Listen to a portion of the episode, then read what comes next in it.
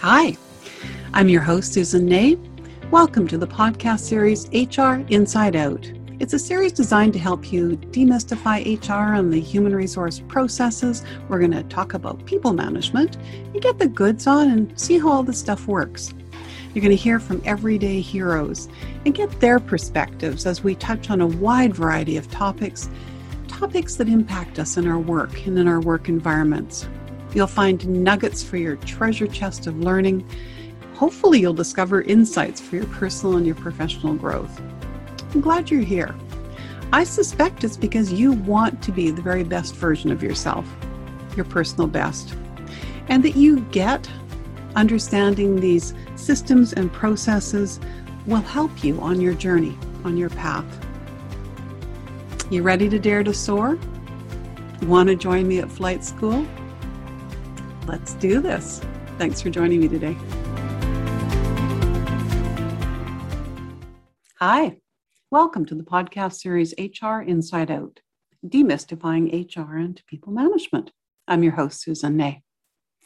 Today I'm going to do something a little different. I'm going to share some parts of my book, Leadership Inside Out Effecting Change from Within. Now, my book is not an academic work but it is full of the wisdom and the lessons learned from my own and others' experiences from working within organizations for, well, many decades. So pour yourself a mug of something delicious and hot to get comfortable. And I'm glad that you're joining me for the next half hour or so. We're going to start with lessons from the playground and a quote with Serena Williams. A champion is defined not by their wins, but by how they can recover when they fall. As I watch children play, I see behaviors that we don't even think about anymore, lessons that have been ingrained in us for years, lessons that many of us learned on the playground and continue to practice as adults. It all starts in the sandbox. A friend encourages me to sift sound through my fingers when I feel, feel poorly towards someone. She insists it will help me create more positive thoughts. I'm not certain that it does, but I find myself frequently heading towards that silly bag of sound. It's pretty full of my muck. Sandboxes have always been a place to figure out solutions. As children, we learned sharing. We created. We fought and made up. We loaned and borrowed, we discovered, we made memories to last a lifetime. I have a Zen sound box on my desk, complete with sand, stones, candles, and a small rake. I like to bury treasures in the sand so that unsuspecting visitors will delight at the unearthing of a, a coin or a treasure. I sense I have more visitors because of my playthings. Whether one likes to ensure that the sand is perfectly raked or the stones more appropriately positioned, many find it difficult to ignore. It's important we not lose sight of the importance of play and the joy that we receive in discovery. Let's move to the teeter totter. The teeter totter, some call it a seesaw, was always fun until we learned the laws of physics. I grew in height and weight much sooner than my peers, so my physical difference became so much more obvious on this piece of playground equipment. The teeter totter is about balance. We learned that we could manipulate that balance by placing our bodies at different distances from the fulcrum. We learned how to balance perfectly by doing this, even with different body weights. We learned how to completely topple our opponent by getting off quickly. We learned how to shake up our opponent by putting our feet to the ground before expected. Perhaps we were being carefully prepared for the organizational experiences we would one day encounter. Although initially quite content to just enjoy the ride, as we gained experience on the teeter totter, we learned how to anticipate our opponent's next move. We learned how to outsmart the intended moves. We understood balance and what worked with the individual we had partnered with. We laughed a great deal and we had fun in the process. And then there's the swing set. There was always a race for this favorite piece of playground paraphernalia. Who could swing the highest? Who could jump the farthest without getting hurt? I don't remember ever being on a swing set without some sort of competition involved. It was all in fun. We took turns. We learned how to pump our legs. We helped others by pushing. We asked to be pushed. We graduated from with swings from swings with bars to those without. We graduated to more complex equipment. We felt the wind in our hair and the freedom of flying. As an adult, I continue to be lured to the swing sets. Unless my daughter is with me, I don't have to worry about swinging so high. There's no way I'm going to jump off now, so I no longer even are asked to engage in the earlier passion. And yet, the same thrills exist. I continue to feel the wind and the freedom of flying through space with just a band of fabric and two lengths of chain to contain me. It is a simple pleasure that time cannot erase. I took the lessons learned and integrated them into my life. I have not lost the joy in the process. Oh, and then there's the slide. Up, up, up, we would go far into the air, perfectly positioned with a bird's eye view of the playground. Then within moments, we were back where we had started, lined up to do it again. We knew that we had to wait our turn. We supported and coached those who froze at the top. We chided those who did not follow the rules and tried to walk up the slide. We reminded friends who loitered at the bottom they needed to keep up with the pace or they might get hurt. Although by today's standards, the slides of my day would rather stayed, we loved the rush. We challenged ourselves by climbing up to the top. We anticipated what the ride would be like. We learned patience and tolerance. As the slides got higher and more complex, we overcame our fear and just did it. We applied societal norms about etiquette. We helped when our friends were in trouble. On a recent trip down the slide in our neighborhood park, I was surprised by its height. As I maneuvered my adult body into a sitting position, I could only imagine how much higher this must, must have felt as a child. It is strange that I once had the courage to go down face first or in other contortions linked with friends, completely oblivious to the fact that I was many feet up in the air I am glad that I had the courage and the confidence to just do it at that point in my life. It is a good reminder to me to take chances and not play life quite so safe.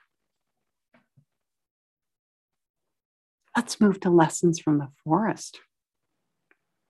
Nature provides so many lessons for us.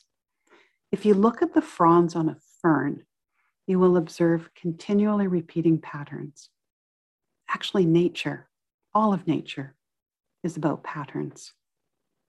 My daughter Kate wrote the following poem when she was 11 Oh, the wisdom of children. There is so much clarity available through their innocence. A leaf whispers knowledge and wisdom from its tree. The sun shines down upon it in the summer, and in the fall it paints the branches with its color then it will fall from its near tree and be admired by none but me. Still it will whisper, and still it will quiver, but as the days wither, it will return to its early earthly grave. And in no way can you save this leaf, once soft and green. I listen and stand by this near tree, but the leaves have gone. The whispering ends and there is silence once again. Thank you, Catherine. The seasons of growth are reflective of our personal journey. Like the leaf, we each live out the spring, summer, autumn, and winter of our lives. Each season brings significant change. Each season brings different but exquisite beauty. The leaf bud, tightly furled in the spring, by winter provides nutrients for next season's growth. Organizational wisdom is captured in the hearts and minds of those with long tenure, individuals frequently in the winter and the autumn of their lives. What incredible nutrients they provide, readily available to those still stretching to attain their full potential. What an untapped resource they offer as organizations struggle with skill shortages. Those in their spring and summer need to be provided with nutrients. We need to pull the weeds and the undergrowth getting in their way, shade or sun, moist or dry soil. We need to plant carefully so that the unique differences are recognized and tended to. Peter Senge, in his book, The Dance of Change, shares that nature doesn't put its resources into one or two seedlings and expect them to take root. It drops myriad seeds over as broad an area as possible. Most of them may die, but enough survive to generate a whole forest. The seeds that survive renew the forest. They struggle through adversity. Moving the metaphor to organizational application, we can help ensure that more of these seeds, our employees, survive and thrive. Reforestation programs recognize that taking seeds and giving them all they need for a strong early start will increase the likelihood that those seedlings will regenerate. New employee orientation programs, employee buddy and mentorship programs, focused training, opportunities for personal and career growth, clear objectives and goals that are aligned with the mission of the organization, provision of performance feedback, coaching, recognition, and appreciation all contribute to survival of these seedlings. What do you need to feel nurtured? And what obstacles might need to be removed so that you can find your sunlight? And if you're not able to make the required changes yourself, is there someone you could speak to for help? If you're an overseer of people, what could you do to help ensure that more seeds take root? Calling in creativity and I start with the Chinese proverb The man who moved a mountain was the one who began carrying away small stones. I've been creative in sharing stories and examples from nature. Leadership requires creativity. As Steve Jobs notes, creativity is just connecting things. When you ask creative people how they did something, they feel a little guilty because they really didn't do it. They just saw something. It seemed obvious to them after a while. We need to be seeing these connections and asking ourselves whether there might be a different way of approaching situations, of getting comfortable with doing things differently, of listening to the innate knowledge within our core, and not just what our heads tell us, because our heads tend to rely primarily on past successes and conditioning. Cookie cutter solutions are great if you're a cookie. If we're encouraged to be creative, innovative ideas surface. New solutions arise to workplace challenges. We're frequently aware of processes and rules that get in the way of efficiencies. Creativity in the workplace is dependent on organizational culture and the employee's willingness and past experience in putting ideas forward. They'll either remain bottled up stymied because although the idea was shared, perhaps no one was genuinely interested in connecting, or ideas will be celebrated and encouraged. I've watched employee suggestion programs encourage creativity and then deflate it. Why? Cumbersome review processes, lack of communication to those who submitted their ideas, perceived unfairness in compensation or decisions for implemented ideas lack of follow through, and lack of adherence to terms of reference. The list goes on. Programs need to be fully thought through before implementation, and if they can't be done with integrity, it's probably best not to start them. I've also seen the importance of assigning someone as champion to oversee and support the initiative and to free them from other responsibilities so they've got time to do this properly. I've seen how important it is to support risk taking ideas may not work out. Projected savings may not come to fruition. If someone's punished for things not working out as hoped for, the individual and all others watching will pull back their willingness to take risks. Many of us hope for the opportunity to be creative and to put forth good ideas in our work environments.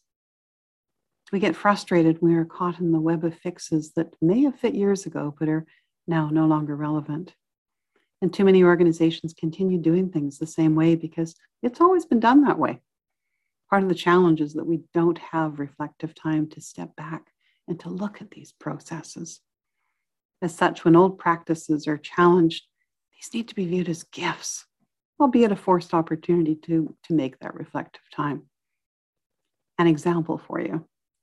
A long-standing service recognition policy mandated the number of years of service that an employee needed before being entitled to a selection of gifts. The union recognized that one of their members at 24 years of service was not likely to be credited out for his 25th year because he was suffering from a significant illness, and the policy didn't provide credit for time away on long term disability. At the union's request, this policy was reviewed and revised so that the individual received his 25 year award.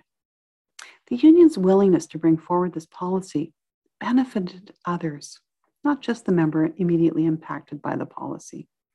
And through collaborative effort, the organization found a creative way to rewrite the provision in a way that costs could still be managed. The individual received his watch and wore it proudly until he passed away shortly after receiving his award. There are times in my career I've needed to be encouraged to be more fluid in my application of rules and policies. I think of IBM, we may never enjoyed the post it note had an employee not found a different use for adhesive, and if the organization had not, paid attention to a new idea placed before them. We never know where creativity might take us. Is there something that you could look at differently? Do you allow innovation and risk taking in the work that you do? Do you enjoy being able to be creative in your work? And is there something that you could do to encourage more creativity in your life? And yes, after a number of these stories, I ask some reflective questions. I want to get your brain working. Leaving legacies. And I start with a quote from Wayne Dyer Everything is either an opportunity to grow or an obstacle to keep you from growing. You get to choose. What's the one thing that you learned as a child that you still try to live by today? Being one of four siblings, I was taught to share. I was taught to take the cookie closest to me. I was taught to check with others before taking the last of anything. I was taught to say bless you when someone sneezed. I was taught to use proper table manners and be respectful, especially to my elders. I was taught that once I'd committed to one friend, even if something better came up, I could not bow out. I had to honor that commitment I had made. I've never forgotten those lessons. They are ingrained deeply in me, and as values, they represent integrity, generosity, politeness, and respect. They are values I hope I have passed along to my daughter. I don't know how to live any other way. Thinking back to my childhood, I enjoyed experiences that I have passed along because of how much they meant to me. A favorite one is my grandmother's pretending that she would call Popeye, who was a cartoon character with big bulging muscles, if we didn't eat our dinner. She also hid candies in the woods, telling me that the fairies had left them for me. Walks with her to the bakery for special tea time treats left me with a love of walking and a fondness for pastries.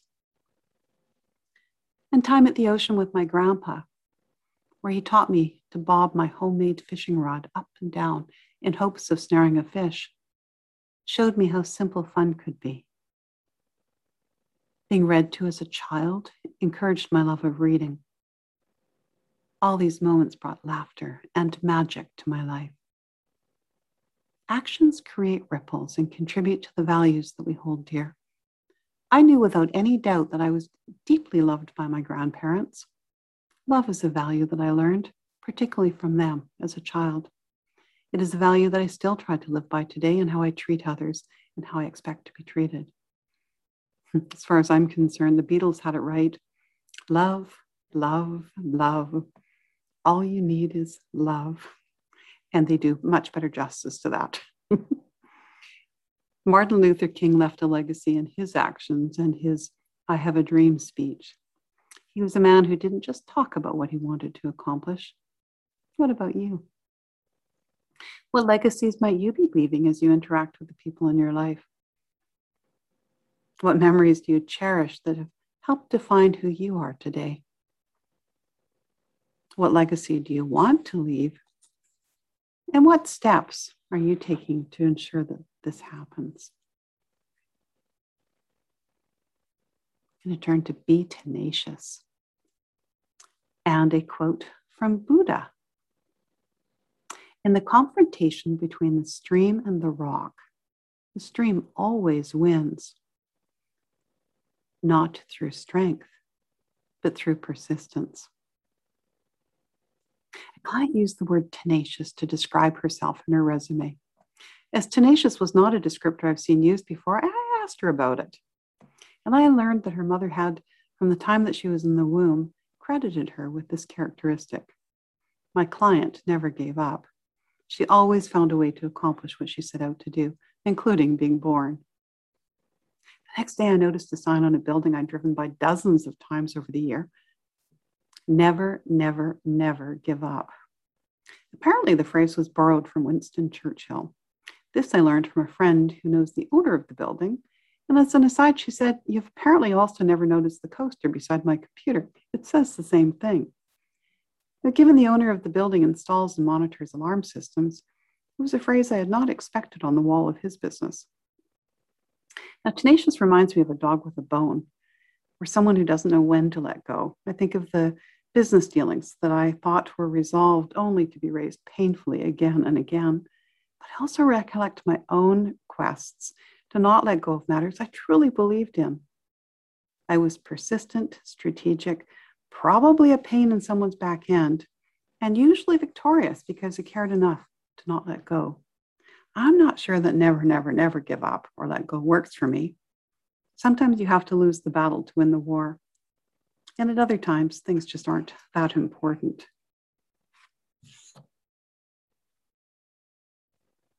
When have you been tenacious? When have you never, never, never let go? Was it worth it? Has been tenacious work for you? What did you learn from the experience? And would others use the word tenacious to describe you? Not sure? Ask. Kindle with kindness. And a quote from Maya Angelou I've learned that people will forget what you said. People will forget what you did, but people will never forget how you made them feel. So much of leadership is the how we do things, not the things themselves. I have shared in previous podcasts how much the support of two mentors I worked with in the union meant to me Ed Seymour and Bill Howes. And in fact, during my first Christmas away from home, they made sure I didn't spend it alone and invited me to enjoy time and a feast with their families. I've never forgotten that gesture. And we, we practice leadership through such acts of kindness. Kindness you know when it's been bestowed upon you, and you feel good when you give it to someone else. It truly is what makes the world go round. Acts of kindness are around us every day. We just tend to focus on the other stuff. Newspapers report the sensational news, and as such, our attention is turned to the negative, the devastating. If we so choose, it is a choice. I walked a mile to support the Make a Wish Foundation, People of all shapes, sizes, and ages joined in the support initiative, an act of kindness for a worthy cause in their busy day. Figured I wasn't the only one who felt like I was getting so much more than what I was giving up by being involved in this initiative. What a wonderful feeling of camaraderie. Recently, my mom took a tumble and lost one of her hearing aids. We did our best to find it, but it was nowhere to be seen. In the process of looking through the grass and along the road, a number of people stopped to ask what we were looking for. I shared what had happened and requested if they happened to find it, if they could leave it on top of a nearby sign. Over the next few days, I continued my search, but nothing. Several days later, at the usual place that I'd been looking, I remembered to look up at the top of the sign, and there it was, as good as new. I could not believe my eyes. I rushed home to tell my mom, and she was ecstatic. I penned a note and thumbtacked it to the place where the hearing aid had been left. The next day, the note was gone and the thumbtack had been left. By finding our note and leaving the thumbtack there, the person had actually given us a second kindness that of knowing that we had the hearing aid and that we appreciated their effort and kindness. There are good people and good things happening around us every day. It was exhilarating to experience this firsthand. Kindness is all around us. Someone just beside me just assisted an individual in a wheelchair by moving chairs for her so she could have easier access to where she was headed. We do things for one another. We bend down to retrieve a napkin that has fallen to the floor. We smile and connect with people. We share common experiences. I was sitting alone this morning and a, a woman approached me and asked if I lived locally. She thought she'd recognize me, though she knew we didn't really know each other. I figured out, we both figured out why we looked familiar. From that point, a closer connection was established. She offered to lend me a book she thought I might find useful and shared knowledge of a subject area we were both interested in. I congratulated her on a success that she'd just received. We had become, in the matter of minutes, budding friends. It happens that quickly through acts of kindness. I attended a conference where I was introduced to the concept of random acts of kindness.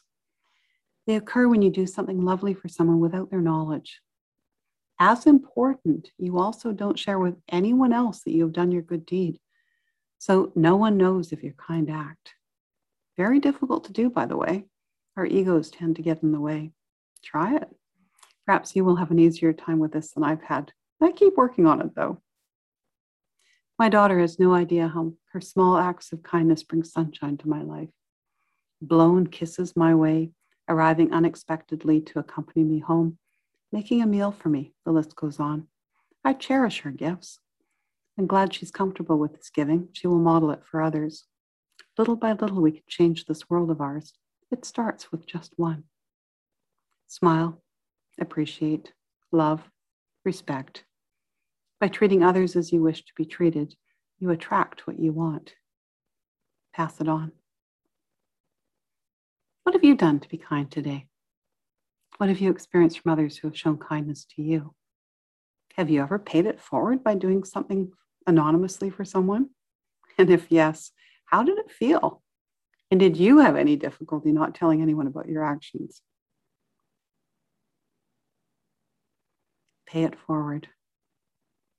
I start with a quote with, from Amelia Earhart.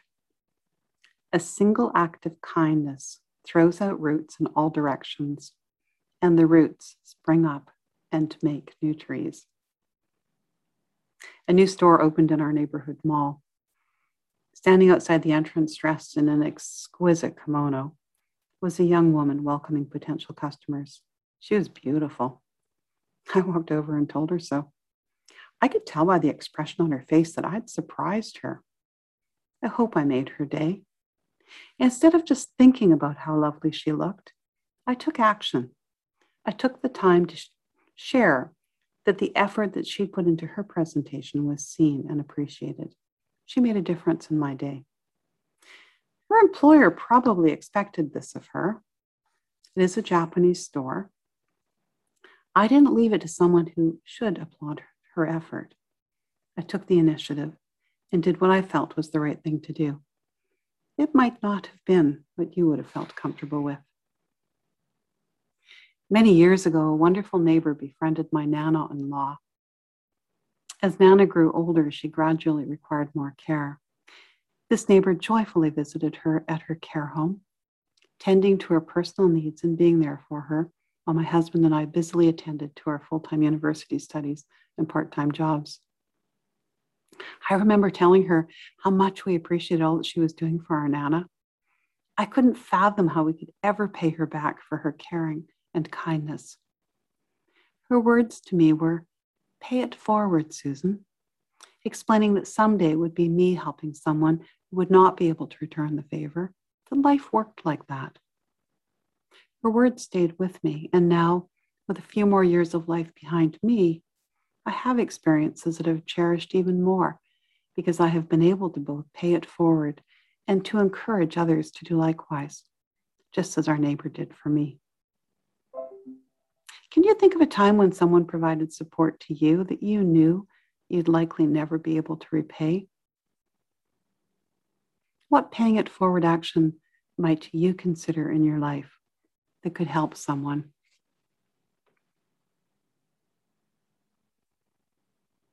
I believe that we need to start doing life differently, including the hours that we spend at work. I want to work with organizations that are interested in making this shift. I just got off a call with a woman who offers her services as a humorist for corporate. She also facilitates an online networking group with sessions on topics like the vibration of love I write about love in part five, self care. I also write about the importance of play. Love. Those who help us center our work in a deeper purpose are leaders we cherish and to whom we return love, gift for gift. A quote by Margaret Wheatley. Love comes in so many different forms random acts of kindness, flowers delivered just because, and cards sent out of the blue. Time spent with a friend in need, care packages, watching over someone's house while they are away, quietly taking care of a chore for someone, words of encouragement, noticing and caring, things that cost nothing but need the world, are ours to give one another. Love. It doesn't need to be partner stuff. And it's important to give ourselves love, self love, being kind and generous to ourselves, accepting ourselves, all of who we are, as currently perfect. Understanding who we are as unique and special individuals, cherishing every morsel of ourselves, physical, spiritual, and psychological, and accepting those who are in our world with equal reverence and celebration. Love unconditional, trusting, real. What a difference such a shift would make. What a world we could create and pay forward every day and in every way.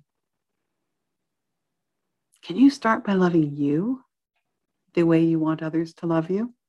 They can't until you do. So, will you? And as a leader, how might you be able to help others center their work in a deeper purpose to help find that love? And finally, the importance of play in our sharing of stories with you today. Not yet three, he was already the king of his mom's hair salon. Wandering between patrons, he organized and checked, moving hair straighteners and curling irons from their intended homes to our hands, finding hairpins and stuffing them into our already full fists. He was busy and intent, he loved being with his mom, being part of her life, helping. He brought smiles to our tired faces and delighted us, delighted us with his deliberations and focused passion. He starts daycare tomorrow. He will miss his mom, the clients, and his work as he develops new friendships and discovers another world. He will likely never forget his beginnings as master of the salon able to freely fulfill his wanderlust. He was truly happy. And in being so, he brought happiness to others as they watched his glee. I walked away from my hair treatment, remembering my own unbridled passion, being encouraged and inflamed by the ones who loved me. No judgment, just pure play. It's a gift we can still give ourselves today if we're brave enough to just be. My stylist aunt had also been a hairdresser. She decided to try something different, but after a series of unsuccessful jobs and courses that left her unfulfilled, she realized that working as a stylist was what she yearned for. She returned to her roots, in a manner of speaking.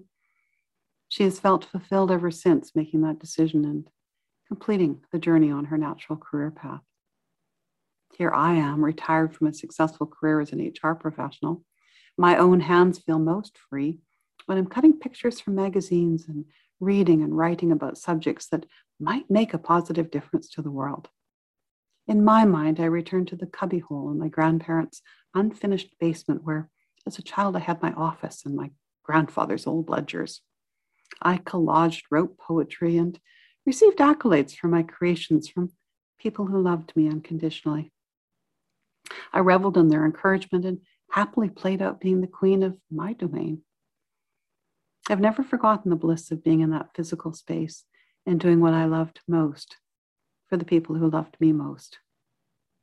I watch other colleagues retire and rediscover latent talents.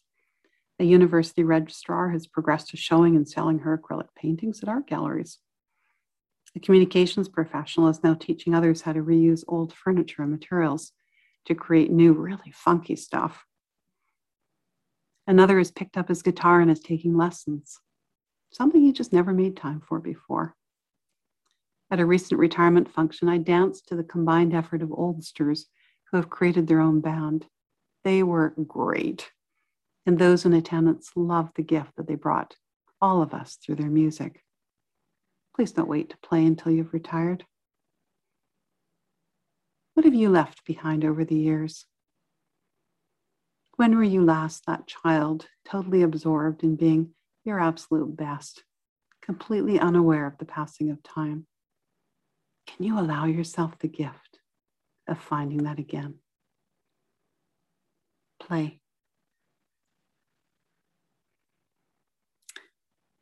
I play by taking the years of experience and training that I've been blessed with through my career and paying it forward by hopefully being of service and making a positive difference. Doesn't that sound delicious? I sure hope you've enjoyed hearing a little of the book, my book, Leadership Inside Out Effecting Change from Within. And as I said before, I want to work with organizations that are interested in making the shifts that I talk about in the book. And if that's you, we should talk. My contact information is on the show notes page for the podcast or on my website, www.effectingchangefromwithin.com. It's time to fly. It's a rainy day as I record this. I hope you've enjoyed your hot cup of cocoa or coffee, or perhaps you're out walking under an umbrella listening to the rain. Thanks for joining me today. Next week, another fabulous guest sharing their journey with us and other nuggets for you to consider. Susan signing out. Have a great rest of your day, everybody. Bye for now. Well, we've reached our destination for today. Time to lower those wheels and prepare for landing. Thank you for joining me. If I said something that resonated with you, please subscribe to the podcast and to share it with others. It would be awesome if you also took the time to provide a review, whatever your favorite social media sites are. If you have a question or an area that you hope I'll cover in a future session, please send me a note, either to my website, www.effectingchangefromwithin.com, or to my email, susangna at gmail.com. I look forward to our next time together.